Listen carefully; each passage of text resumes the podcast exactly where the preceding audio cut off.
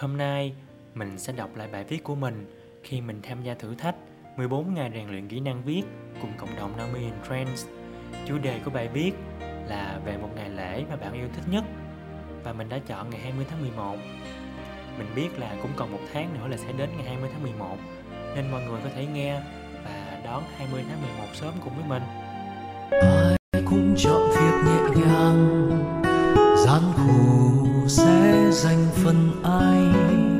ai cũng buồn thời trẻ ai cũng từng nghĩ về đời mình Ai cũng chọn việc nhẹ nhàng, gian khổ sẽ dành phần ai.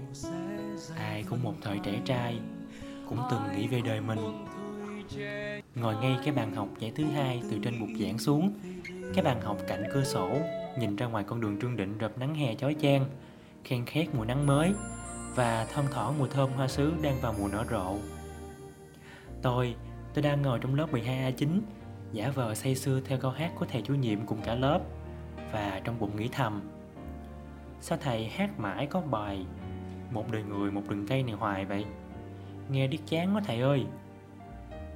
Và tôi đâu biết được rằng Đó là lần cuối cùng Tôi được nghe thầy tôi hát bài hát này Bằng cả sự say mê của thầy.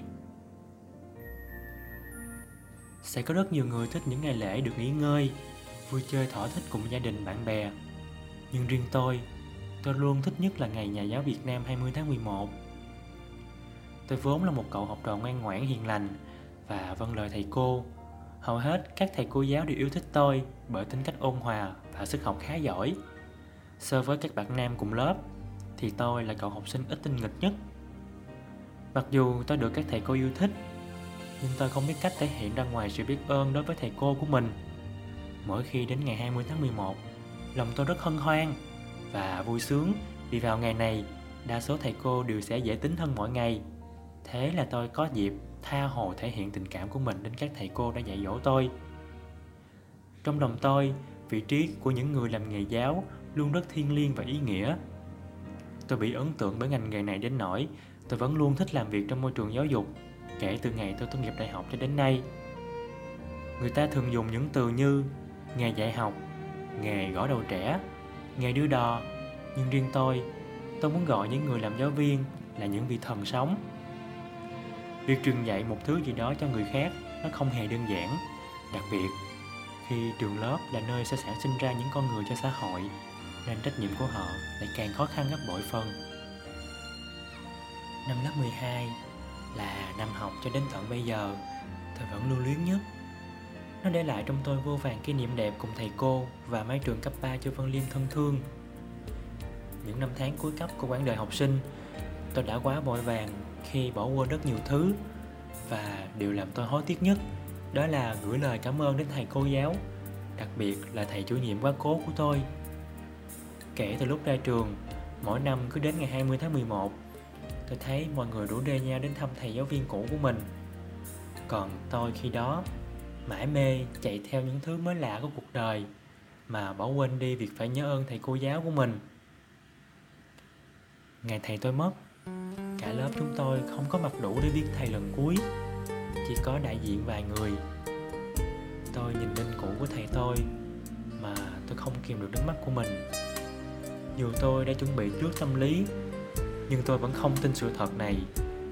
Trong đầu tôi lúc đó, hiện ra vô số hình ảnh năm xưa khi thầy dạy chúng tôi. Những lúc thầy la mắng vì lớp thuộc hạng thi đua, những giờ giải lao thì hay kể chuyện cười và hay hát bài một đời người một rừng cây, không dưới chục lần. Tất cả mọi thứ giờ đây chỉ còn là một khoảng không trống trải vô tận.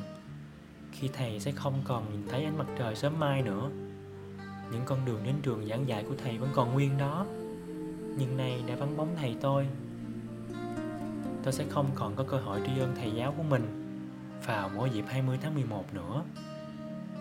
Để tưởng nhớ đến thầy tôi, mỗi năm đến ngày 20 tháng 11, tôi sẽ dành thời gian để nghe hai ca khúc. Đó là bài hát Người Thầy và bài Một đời người một rừng cây. Vì khi giai điệu của hai bài hát này vang lên, thì một lần nữa tôi ước rằng mình được sống lại ký ức năm xưa.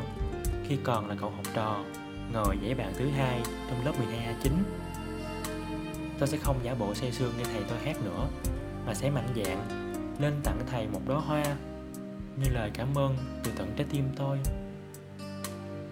Ai cũng chọn việc nhẹ nhàng, gian khổ sẽ dành phần ai. Thầy tôi đã chọn sứ mệnh trong người gian khổ. Và giờ đây, nếu như mọi người vẫn còn may mắn khi thầy cô của mình vẫn còn ở bên cạnh, thì hãy tri ân họ vào dịp 20 tháng 11 để không còn phải hối tiếc như tôi đã từng. Mình xin mượn một đoạn trong ca khúc người thầy của nhạc sĩ Nguyễn Nhất Phi để thay lời kết cho tập audio ngày thứ tư, chuỗi thử thách 10 ngày kết nối trái tim tại làng mây. Cảm ơn mọi người đã lắng nghe mình. Thầy đã đến như một ngàn tia nắng, sáng soi bước em trong